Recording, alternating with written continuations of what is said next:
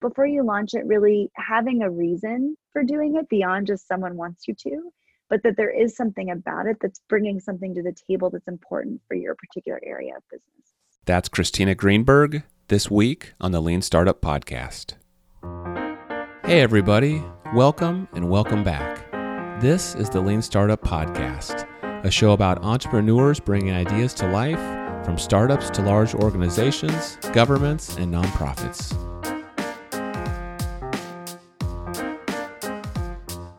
Hi, and welcome back to the Lean Startup Podcast, where we discuss innovation, innovators, and the need for organizations of all forms to continually reinvent themselves, to keep ahead in a world that just seems to be evolving faster and faster every year. I'm your host, Chris Guest. I'm a startup CMO here in the San Francisco Bay Area. Just started a new role actually with a sleep technology company called Bright, uh, which is all very exciting. But today's episode is again about pivoting and evolving a business idea in service of achieving a particular vision. But today we're specifically talking about what it's like to pivot outside of one's comfort zone or even branching out of your own core competency in service of that that vision and that outcome. And our guest today is someone that has achieved exactly that not just once but twice she is Christina Greenberg, and she is the co founder and partner of Agility Consulting, an Oakland based company that helps youth serving nonprofits and education organizations find, hire, and keep the talent they need to make a difference. Christina, welcome to the show. Thank you. So let's just start off with your life before agility. What was it that you were doing um, before that in your career, and what's your background and, and specialism? Yeah, so when I left college, I very briefly worked in the entertainment industry. I was at uh, UCLA and living in Los Angeles, thinking I was going to be an attorney. So I took a what I thought would be a very quick job, and it was a quick job. But um, soon I realized I really wanted to have some kind of meaning to my work and not just be helping executives make tennis appointments and bagels and schedule lunch. Um, and so I actually joined this Senator Barbara Boxer's 1998 Senate campaign. Um, I showed up to volunteer one evening, actually, my first evening of volunteering. Um, someone pulled me aside and said, You're an assistant, right? And I said, Yes. And they said, Oh, we have a job in the fundraising office. Do you want a job? and so that was kind of the beginning of my true career. Um, after that, I worked in nonprofit management also in LA, and I went to policy school. And I thought I was going to be a policy analyst, doing you know spreadsheets and making big advocacy decisions. And I tried that for a year and found that I wanted to be away from my desk more than I wanted to be behind it. And I had done some fundraising and development work with Senator Boxer and in other roles, and um, joined an organization that was doing teacher recruiting and matchmaking um, in the Bay Area. And I joined it because I wanted to do nonprofit management, and it was a small team, but you know, a C-level role for a small team. But what I really realized being there is that recruiting, you know, finding people, matching them to jobs, talking with in this case, school leaders who were hiring talent about what they were looking for and then making that magical connection um, to place someone there that was going to have an impact. I found that was really a passion and an excitement for me. And it married a lot of the skills I had in business development and in um, fundraising, you know, a lot of the outreach skills that I'd learned, but doing it in a way that really felt meaningful. So after doing that for a couple of years, I worked for four years for a program that um, mentored and trained aspiring principals, school principals, working in low-income communities here in the Bay Area, in Oakland and other parts of the Bay Area. Um, and I, you know, decided after that I had my second child. I was coming off maternity leave. I wasn't sure what I wanted to do. Decided to consult part time, you know, not part time, but for a short amount of time while I looked for my real job. And about a year later, my husband came to me and he's like, I think this is your job. I think you need to just do this because I had stopped job searching and I was actually very busy with consulting projects. Um, and around that time, too, after doing kind of a hodgepodge of different things, I was increasingly getting calls from colleagues and friends saying, you know how to recruit people for schools and education nonprofits like you understand this world that not many people understand can we ha- get your help can we hire you and so I decided then, I guess I was a business owner. I wasn't just someone doing consulting on the side. I needed to figure out how to run a business. Um, I did come from a family where both my parents were self-employed. They weren't business owners; they were actually psychologists. But you know, I'd come from a place where I kind of knew a little bit about what it like was like to work for yourself. but I didn't know anything about starting a business. Um, but I learned, I set up an LLC and I, you know, did all those things that you need to do to be um, a sustaining proposition. Uh, created a name and a website and kind of went formal um, with what was then called Redwood Circle Consulting and ran that company for about five and a half years. Um, and then, you know, I was feeling like I was having good impact. I had a core of consultants that were working with me, but really felt like I wanted to grow bigger and I wasn't sure how to do that just me running the business. And so was talking with a partner that I really trusted and who had very complementary skills to me. And we decided to go out on our own and create Agility, which was, you know, now a sustaining proposition, a larger firm, two of us running it across the country because she's in the East Coast. Um, we literally, she lives in New Hampshire. So we're not quite as far away as possible from each other, but pretty close. Um, and that's how I started what I was doing. And you know, we weren't really sure when we first started, similarly to when I first started my own consulting, we weren't really exactly sure what it would look like, but we had some guiding principles. We knew we wanted to do work in the talent space because that's where we both had expertise recruiting people, placing people, helping people make good decisions about hiring. We knew we wanted to focus on organizations that served youth and families that were underserved, you know, low income families, families of color, students that were struggling for one reason or another in the school systems that we have today. And we knew that we wanted to run a business that was lean. We didn't want a lot of overhead. We didn't want any drama or politics. Um, we wanted a firm where we all could just be ourselves and get along, and a place that valued people as people, but also set a really high expectation for what we were going to get done. So I guess you would say that I think, you know, Allison and I, as moms of five kids between us, um, we're very good at this, where we're very good at working very hard and being very efficient. And then, you know, each having, and all of us, all of our people having their own lives and bringing themselves to work every day and whoever they were. So that was kind of, those were our guiding principles. Awesome. So you have this uh, experience and, and capability in in talent and in recruitment, and you also mentioned there that you have a, a personal interest in helping underserved youth. Tell us a little bit about more about where that came from, um, how you uh, encountered that need, and what resonates uh, so strongly with you. Yeah, I mean, originally, I think for me, education is personal. You know, I am not a first generation college student. I'm very fortunate. Uh, my parents both went to college and actually have graduate degrees. But one generation removed, both of my grandfathers, you know, grew up in pretty rural poverty. Um, one of them only graduated eighth grade, one of them went all the way through, but sort of by a happenstance of happening to get um, an opportunity to get an education and go to high school and then stay and go to college and sort of my other grandfather ended up being a math professor. Um, the one that only had an eighth grade education actually was able to go into the army in World War II, get the GI Bill, get a GED, and then support his family. And so for me, you know, two generations removed, these you know family members that I care so deeply about, um, I saw how education made a difference for us. Right, it put my family on a completely different path, um, financially, um, just personally out in the world, right, as people, and and privilege that that brought and so I there was always a sense that I wanted to give back in that way, um, and you know, in that particular circumstance. Uh, my husband has been an educator as long as I've known him. So when we first met 23 years ago, I guess now, um, he was teaching in Los Angeles Unified, and so that was something also that you know I saw his journey as an educator and serving kids and how important that was. Um, working in schools serving low income students and then I just really got energized living here in Oakland in our community. Um, you know, the school in my neighborhood is really beautiful and it's this lovely little district school. And two miles away, there's schools that literally make me cry when I walk inside of them. And um, when I started working with the schools in my community, I was really angry about that. And I was angry that people where I live don't know about that or don't take the time to know about that. And I was angry that families that live two miles from me have such different opportunities.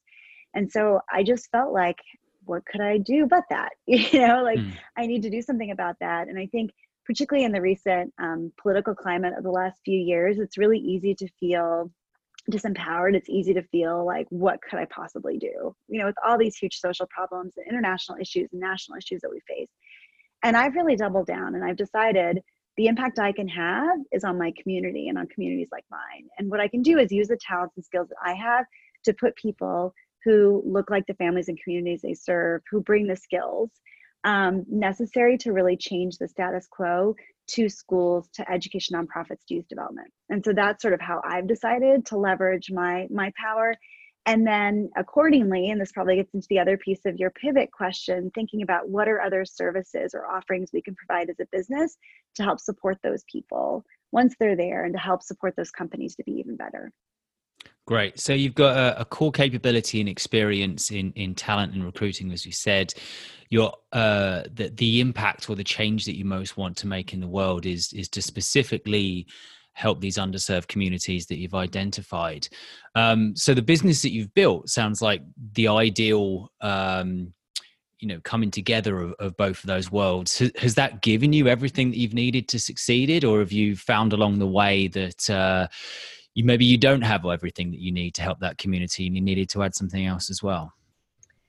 Yeah we definitely had to add other things to the equation right? So i think when alice and i started um, we were probably a little naive. We had an operations manager and um, we realized we needed to hire one recruitment manager. So we said okay let's let's hire one person and that will make a difference. But we were also really aware as we thought about that and the rest of our work that you know as two white women um, that we needed if we were going to preach diversity and equity and inclusion that we needed to make that happen in our company also.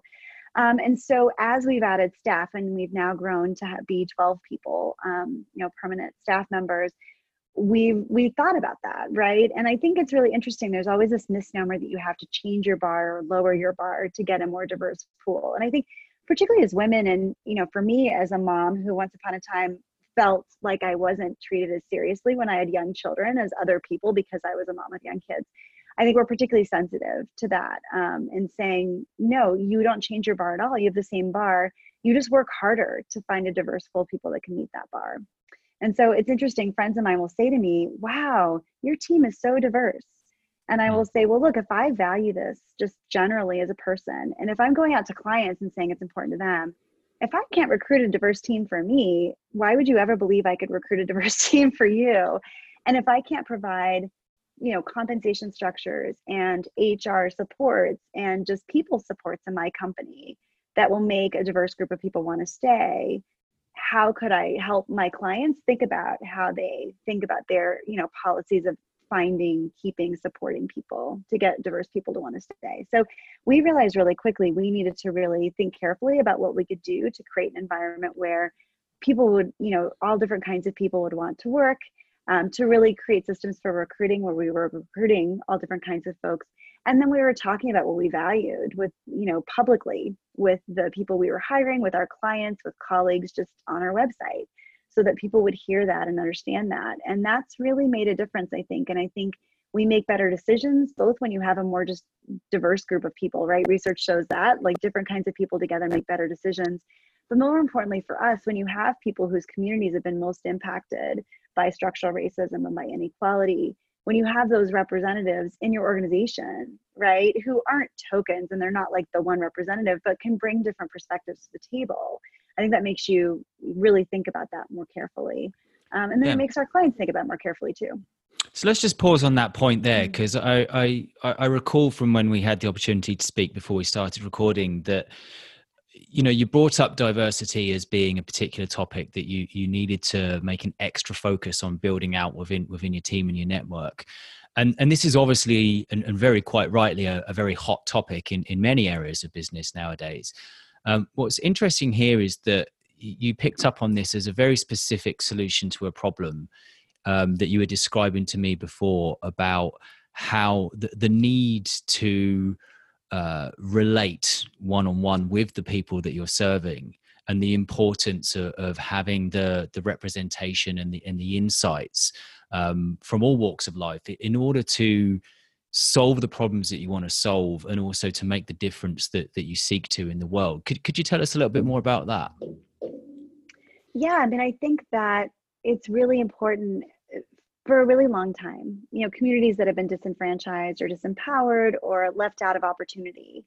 Um, we'll have people, it's kind of the white savior complex we talk about, right? But we'll have people come in from the outside and tell them what will make a difference for them and create and enact policies it's usually done i think with good intentions um, but i know like particularly in my city for example i live in oakland it's the most diverse city supposedly or second most diverse city in the country right um, and and yet there are other oaklanders where if i were to come in and tell them well this is how you should run your community or run your you know your lives or your organizations or whatever it is, that would be seen as an affront, right? Because just because we live in the same city doesn't mean that we relate to each other's experiences.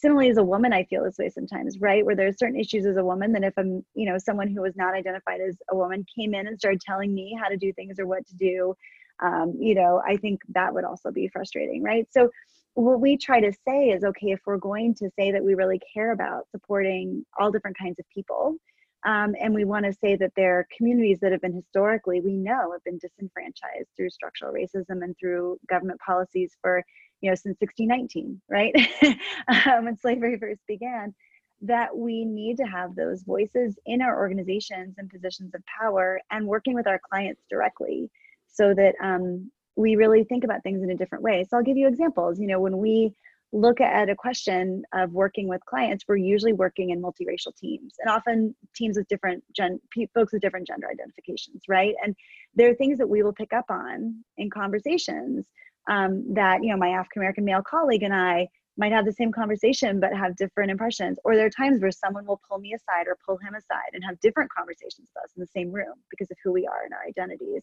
And that's really valuable right? There are times where as a white woman, I can lean into and push around some of the white folks in the room in a way that is I can flex my privilege in that way and really make a difference. And there are other ways in which it really matters to people to have representatives from other racial groups that might relate to their own personal experience in the room also because they feel like they're being heard. So I think it's just, you know, like anything, it's just good to have different kinds of folks there at the table. Um, and again, it's a lot about our values. And if we're talking with our clients, it's important for them to have staffs that are representative of different viewpoints and identities we need to do it ourselves and i'm interested is is this a realization or something that you learned when you were already down the path of, of building a more diverse team anyway? Or was it the case that you encountered this uh, this challenge or this need when you were a predominantly white female team and you wanted to add more representation to your team and you were like okay we need to make this change in order to have the impact that we want and then you needed to figure out how to do that that's a really good question i think alice and i both because of our experience working you know in education organizations and kind of to be honest in organizations that often weren't as diverse as they could have been and we saw the harmfulness that that caused I think we both had a value. I don't know if it was super explicit. We didn't have a goal like we need X number of people on our team to be people of color or male or whatever. In my profession, actually, being male is also um, there aren't as many male recruiters, so that's also interesting too. That's a div- sort of a diversity metric you wouldn't think about, but actually we think adds value to us as well.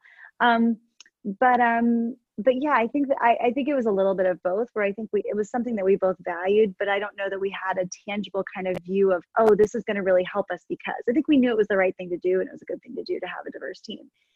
I think what's been interesting for me is over the last four years building that team and seeing the benefits of that. I I feel like I have a much deeper understanding of why it's really important, and I think it also enables us to have really interesting, rich conversations about diversity, equity, inclusion um, you know, for a while in our team, I was the only person who was a white person whose parents had gone to college, right? Like I was the only non first generation college student white person on our team for a while. And that was interesting, right? And that pushed my thinking around things, you know, having conversations with folks. And and similarly, I think that um, just anytime you're able to be in an environment where there are people you have proximity to that you care about, that you're close to, that have different perspectives than you, and you can have honest conversations about things that might be tough, but you're having that honest conversation from a place of love and care, I think you can really um, get to some really interesting insights. Mm. And how do you get started of that then? So after having this uh, realization and speaking with your co-founder, um, was it something that you just said, okay, we're going to carry on as we are, and hopefully we pick it up on the way, or did you have to make a specific plan uh, in order to to ensure that you uh, got a greater representation of, of all people as you built out your team and services?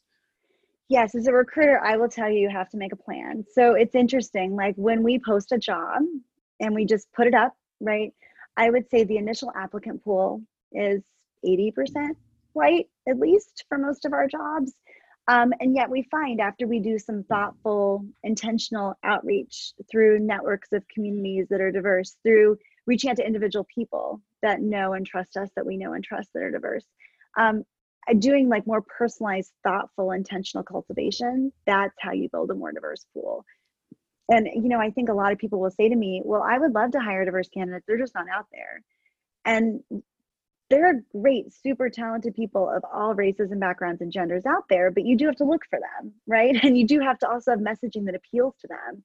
You know i've had friends give me job descriptions before and i've looked at it and they're like i really want a diverse person. And i'm like you know this job description doesn't read that way. Like when i read the profile you're basically talking about a white ivy league guy you know and so the you know what you're looking for in terms of the qualifications aren't necessarily going to feel resonant right to someone who's different than that. Or um, or you might have a case where someone you know says they want diversity but the language they're using in their job description feels patronizing or doesn't feel welcoming right to people.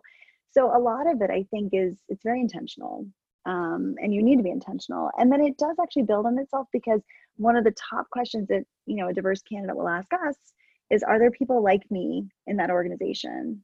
And if not why? Why not? And actually you know anytime we do a search we're doing a needs assessment for search right now and that's one of the questions we ask is you know if we're going to bring in a leader who doesn't look like you know isn't white or and or just doesn't look like the rest of the folks who are on the leadership team how's that going to feel to that person right? And making sure that um, they're set up for success and that organizations are thinking about that when they're hiring. So they're both recruiting and using messaging and using tactics. And then they're also thinking carefully about are we a welcoming place for all different kinds of people to work? And how do we signal that to them and how do we support them? Mm.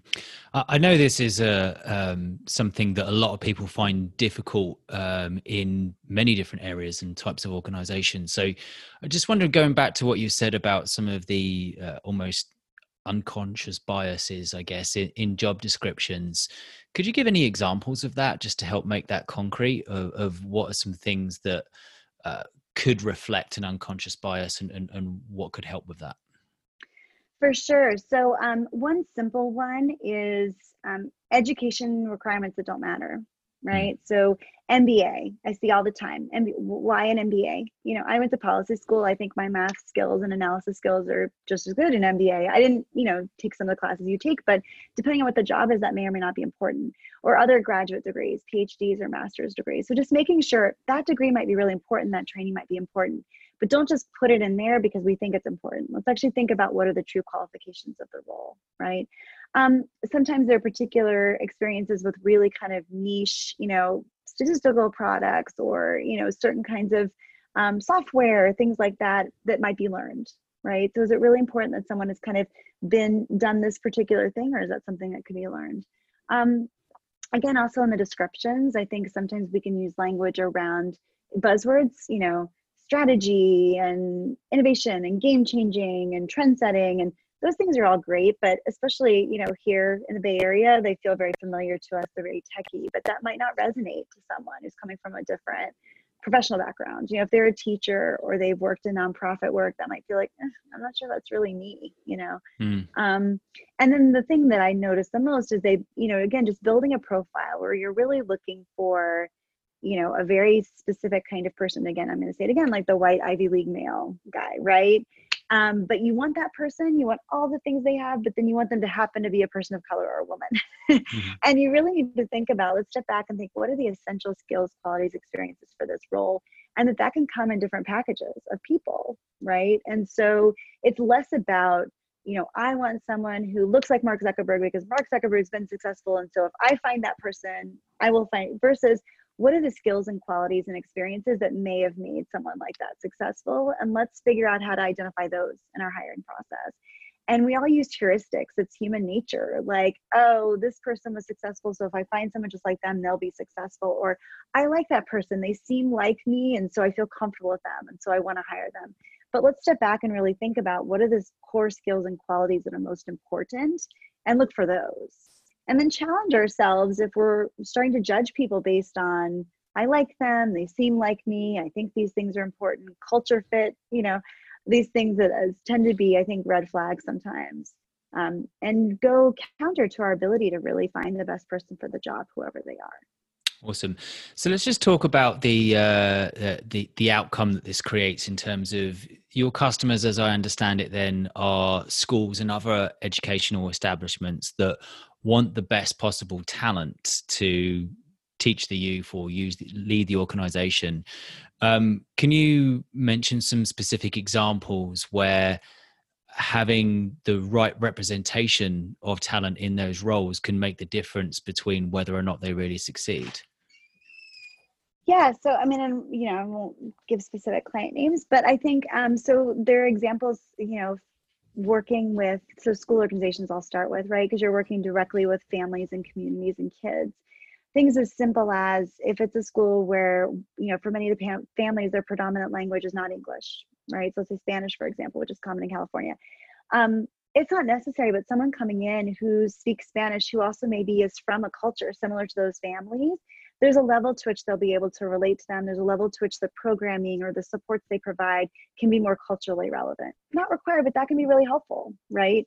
Um, and can give a different take. And I know um, there's, you know, a school organization that I've worked with where, you know, someone that we helped encourage to take her role came in with that and it kind of dramatically changed that school's ability to connect with families and parents and to understand the experience of a first generation immigrant who maybe came here without papers who maybe you know whose family didn't speak the language who had these different things going on in their lives. Um, and so i think that's just a case where someone having a personal connection can really help particularly in a school context. I think in nonprofit organizations it just really helps because um, so often again and i'll go back to kind of the white savior idea but you know you have a nonprofit organization that's maybe focused on helping first generation college students get to college and beyond right or helping give you know tutoring program to kids so they can catch up in school and those are all really important things and i think communities really appreciate them. But is it done from a place of respect and care for the families and the kids or is it done more from i want to feel good about what i'm doing and so i'm going to provide these services? You know maybe i'm providing a tutoring program in a community maybe it's actually not about tutoring maybe it's about figuring out how to help our kids get access to college scholarships right? Or maybe it's about helping families understand how the process works for higher education when they don't understand that. And I think if we just come in with an idea and we just implement it, we may not be stepping back and thinking, what does this community actually need and want? If the, the issue is not enough kids are going to college, there are a lot of reasons that could be the case. And let's try and figure out in this community why that is the case. And so that's where, again, it's not necessary, but having people who've lived that personal experience can understand. One of my colleagues gave a great example where, you know, um, in past organizations, they've talked about, oh, well, you know, we'll have people put up all this upfront money for an interview process or something, and then we'll pay them back. And he said, that's really great, but especially if you're talking about teachers and you're talking about first generation college students who probably have other family members that may be depending on them financially, who have a lot of student loan debt, who have other things going on for them, who don't have families who have homes and assets and savings accounts that they can give them when they graduate. Putting out a few thousand dollars is actually really hard for that person, even if they're going to get reimbursed two months later, right? And so just really thinking, and that was like that's a really great push. And like in his organization at the time, no one had thought about that before. It's a really small thing, but it's an important thing. So it's just having folks that can resonate with the folks that you're trying to support and serve. Yeah, gotcha. So this is the the first area then that um, in service of the the goal or the outcome that you wanted to achieve uh, to to help uh, the the underserved youth you realize that okay this is a particular strength that we need to build into the team we have. The other one you told me about is uh, a different capability that you had less less experience of which was compensation. Tell us a little bit more about that. Yeah that's such a good question. So you know we as i mentioned both my colleague allison and i came at this work largely from recruitment selection initially. Um, but really quickly we were getting a lot of clients who said hey once you help us find people we need to figure out how to pay them. You know like we're you know we're either losing talent we're realizing because we're not staying competitive or you know and again this kind of intersects with diversity equity inclusion at times right? We all know different different groups. Um, sometimes are paid more or less. Women are often paid less than men. People of color are paid less than white people. Women of color are lowest paid versus everyone right? Um, and so realizing that there are inequities perhaps in their pay structures or they're losing staff and they're not really sure why, but they think it has something to do with compensation. You know, in my sector, compensation is not the end all be all. And I actually would argue in any sector. We all like to say that the salary is the number one thing, and it, it matters. People have to live, they have to feed their families, no question. But a lot of what compensation does is it signals your value in the marketplace from your employer, right? And it also signals, and that value can make a difference if you feel like it's not commensurate with what you think your value is or you're looking around and saying oh my salary or benefits or compensation is lower than this other person over here. Does that mean i'm worth less than them? Right? And so it just creates can create inequities and issues. Um, and so a lot of clients were coming to us saying what do we do about this? So my partner allison particularly although me too and all of us but um, she's a really creative problem solver. And she said you know i think we should just start doing compensation work. And so we decided to start looking at this. And we hired someone who's actually a phd former scientist um, who was excited to tackle this data challenge with us and came into it the way we come into other engagements where rather than just coming in with numbers which there's obviously a large numbers component to compensation you know market competitiveness right? And we do all of that but we also come into the organization and talk with people talk with staff members distribute surveys um, have focus groups and working group conversations around how do you feel about your organization? Do you feel valued? Do you feel heard? Do you understand right um, where you know where you live in terms of the promotional ladder?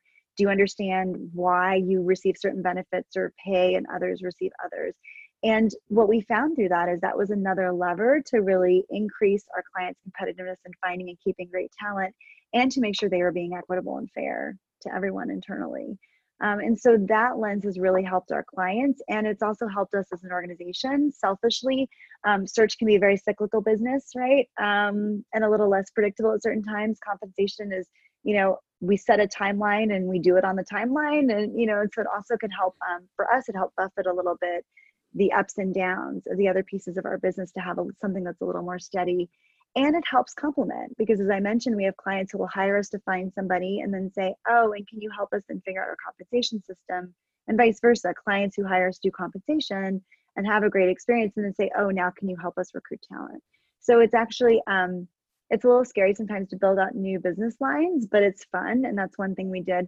Another business line we're just starting to build out is actually doing equity audits so kind of combining our interest in diversity equity inclusion and compensation and doing a broader look at the organization across all the different roles and people and saying you know are are you benchmarked appropriately and are people doing the right jobs in the right way and do they understand their roles? and things like that. So that's another level that we've we're just starting to do a couple of those um, as another business line as well so how do you uh, hire uh, an expert in a domain that you're you're not you are not a self an expert in? I mean how do you know that you're getting the right person and what they're telling you makes sense? I, I always think that's an interesting challenge in in any uh, department.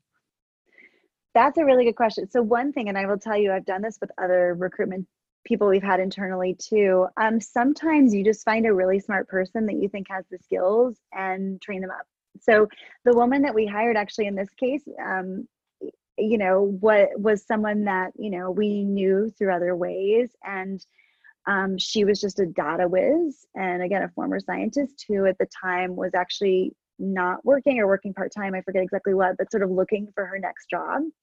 Um, and we approached her and said hey we're going to start this compensation practice and you're really smart about data. What do you think about doing some data crunching for us. And so she started just literally just managing spreadsheets, right? and then really quickly, we saw and she saw that she was really good at it and she enjoyed it and she started participating more and more in the client interactions. And now she actually leads most of our compensation studies. She leads most of the work for it talking with the individuals meeting with the client you know supervising um, obviously all the data production. So i've had actually a lot of luck at that in my career maybe it's having been a former consultant and also having a business for so many years that was just subcontractors right i mean for over five years, everyone that worked for me were just subcontractors, which means I had to keep them really happy and really respect and take care of them because they could take another job tomorrow, literally, right? Take another project. And so I think as a result, we've been really good at identifying people who have skills and seem really talented and then saying, all right, we're a growing business. We're trying to figure this out, but this is something we're thinking about doing. Do you want to be a part of it and try it out? Sometimes it doesn't work, but luckily we've been fortunate. It's worked out pretty frequently and enough times that we've been able to build our team that way. Awesome. So there's an interesting uh, tension within the in the life of an entrepreneur where sometimes we're told that we need to pivot to create whatever product or service the customer really wants in order to fulfill our end goal. Um, but it feels like almost an equal amount we're told to you know focus on our strengths and not worry about the weaknesses and, and, and be more intentional about what we do and don't do so those sorts of things can be a little bit in tension maybe when it says okay I, i've I've got a, a capability that the, or there, there's a certain service or capability that the customer seems to want. That's not my own superpower. I don't know much about it. So, how do you approach making the decision of this is something that you do decide to to go out of your comfort zone and add to your team versus saying, okay, sorry, that's not for me. Uh, we do this and we don't do that. That is such a good question. So, one thing I would say is that it's good to have different people on your leadership team that lean one way or the other.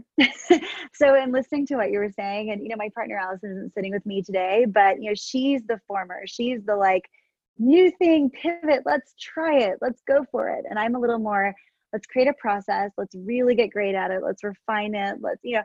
But I think what's good is we both have enough of each of those that we've been able to make it work, right? So I think that um part of it is sometimes you just see a market need. And you know, it's close enough to what you've done before or close enough to your skills and experience that you feel you could do it right? So i think with something like compensation like we hadn't built out a compensation practice and done that data crunching necessarily but you know i was a data analyst once upon a time so i'm comfortable with numbers and research studies. You know allison built out the human assets hr function for a large national nonprofit you know, from the ground up. So she had an understanding of kind of how do you create levels and roles and you know figure out how to pay people and so I think between the two of us, we had enough prerequisite experience that we felt like it was worth taking the leap and trying it. I wouldn't go out and do something totally foreign and new. Sometimes clients will ask us to do that, and I, I won't. But I think part of what keeps us excited about this work is trying new things and expanding our horizons a little bit. And as a business, I think it is good for you to diversify. Um, you know, I do worry in my business sometimes that the economy tanks right? A lot of the organizations, whether it's schools or nonprofits, are dependent upon public revenues or philanthropic dollars. And I do worry sometimes that like being diversified is a good hedge against that harming us. And people always have to do compensation studies. It's actually often written into people's bylaws for their organizations. And so that's a nice, consistent thing we can do. People are always going to need to hire CEOs and executive directors and lead talent and boards are volunteers and often don't want to do that work themselves. So I think if we can, in addition to all the fun passion projects we do or all the kinds of other things we do, if we have some stables of stuff that's a little bit more secure um, and a hedge against economic downturns, that's helpful. And I think as long as you're looking at a pivot, you have to have your North Star of the things that you will and won't do. And as any client services business, you have to have hard conversations with clients sometimes about saying, I know you want this, I'm not going to do that, right? Hmm. The other thing I would finally say about it on the client level is, you know, having really direct conversations with clients from the beginning about what you do and don't do. I think that's really important. I think it's really easy midstream to pivot. And perhaps it's because we're a fixed fee business. And so I've given you a scope of work and a contract. And perhaps it's because I've done this long enough but I have very transparent conversations from the beginning about this is what you're going to get with us and this is who we are and what we can do. And there may be times with individual engagements or over time where we pivot or take a certain direction, but we never veer from those North Stars of kind of what are the pillars of things that we are going to maintain. Hmm. So, have you developed over time any sort of um, decision making framework to evaluate whether or not you should or shouldn't do something? We've done it more on just like a decision by decision basis so you know but we do have sort of core principles right? Like not distracting from the rest of the work that we're doing, not putting too much of a tax on our team, right? Like we as partners might choose to overwork ourselves, but we don't want to overwork our team. um, you know, thinking about the market and just being savvy about whether or not it's something that we feel is a sustainable line of business. So there's some principles like that that we use, but I think it's really for us been on decision by decision basis because there haven't been that many decisions that we've had to make yet. Mm. And have you got any advice for any listeners that might be considering adding a new capability to their business or, or to their organization that they themselves don't feel very close to and very confident in? Yeah, so there are a couple things I would say. One is start small. So just try it. Try a, you know, one engagement, right? Or or one small um, offering and see how it goes. I did that when I was an independent consultant, and some of the things I tried, like recruitment and search, became a core business, and some of the things I tried didn't work great or didn't make sense, and so I stopped doing them. So I think starting small and doing piloting, that's what we've done with our offerings that we've sort of spun off of, of other things, and that's been helpful. Um, the second thing I would say is before you start, just being clear about how you're going to measure success for that new initiative. So, you know, what are the what what will it mean to be successful, right? Um, and let's look at it in the beginning and the end and see if we really feel like the we lined up. What we thought would happen as a success actually did happen.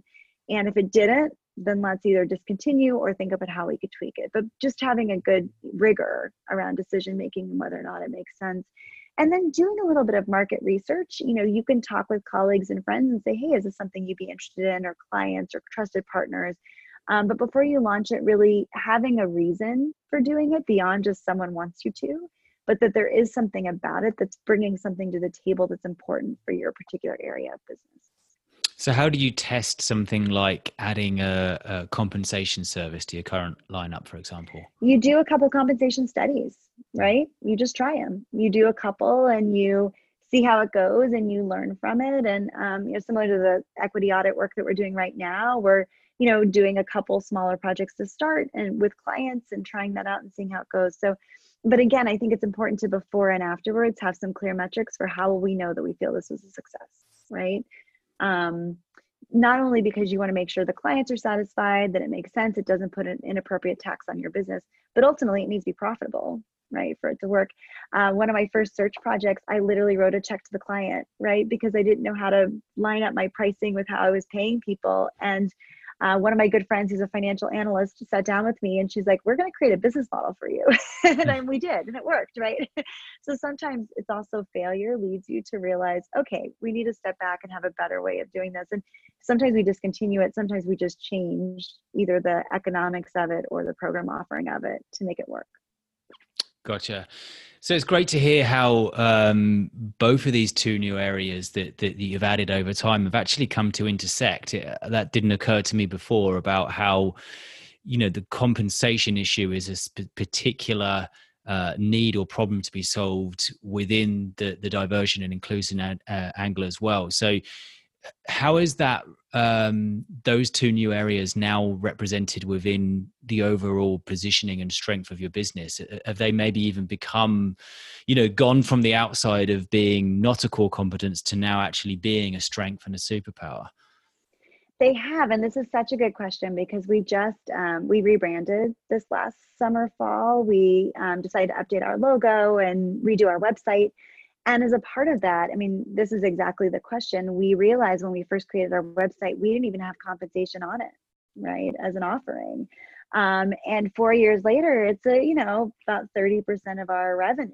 Um, and so that was one thing we realized oh we're going to redo our website so that we have you know compensation front and center as well as the other services we provide so that was an interesting just reminder to us that we were doing it kind of stealthily but not as publicly and so really making that part of our brand um, also as we were thinking about our, our branding and positioning we did really realize we have something to say around diversity equity inclusion. I think when we first started perhaps because allison and i you know aren't people of color ourselves or perhaps because we were new business owners it just wasn't something we called out that much and it may have been a value and it may have been something we talked about with clients.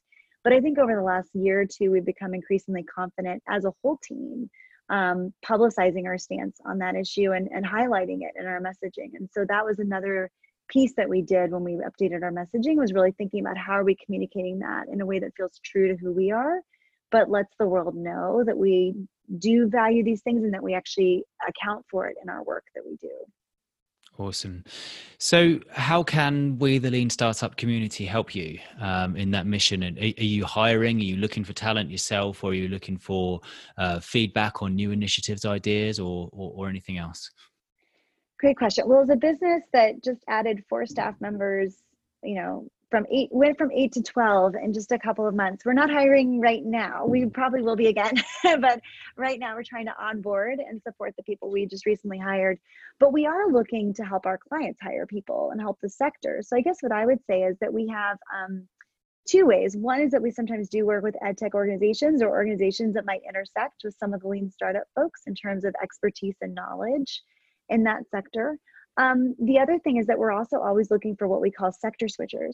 So people who have really clear skills and experience in one you know, in the private sector, in tech, in social ventures, who are interested in um, doing mission driven work. And so that's another thing that we do. And the final thing is we do sometimes help organizations find board candidates. So um, there are times where we'll help someone find for a nonprofit or you know charter school board help find candidates who might be excited to contribute their expertise to that organization. So yes, I guess what I would say is anyone who's interested in learning more about the education youth development sector to send us a line. Our um, website's edgilityconsulting.com. Um, but yeah, and we'd be happy to think about you know connecting them with opportunities, telling them about either volunteer or professional um, opportunities to get engaged. Okay, and Edgility is spelled E D G I L I T Y. So it's like edge ility. Gotcha. And where else can people find you online if they want to get in touch and find out more? Totally. I'm at, at CL Greenberg on Twitter. And then we also have an um, at Edgility Talent on Twitter. And we're, you know, you can find us on LinkedIn through at Edgility Consulting. Wonderful. Well, thanks very much for sharing your time and your insights as well. And thank you to everyone listening to this episode. As always, if you enjoyed this episode, please give us a rating on Apple, Spotify, or wherever else you listen to your podcasts. And remember to subscribe to get each new episode. If you have any suggestions or feedback, of course, we'd love to hear from you and discuss the content. You can find us on Twitter at Lean Startup. And do feel free to contact me directly at Guesto on Twitter which is G U E S T O, or slash Chris Guest on LinkedIn. And uh, until next time, thank you very much for listening. Take care, and we'll speak to you again soon.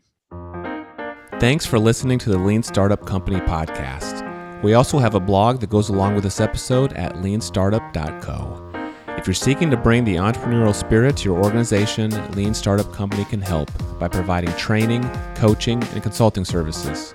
To learn more, visit us at leanstartup.co or find us on Twitter at leanstartup. Thanks for joining us.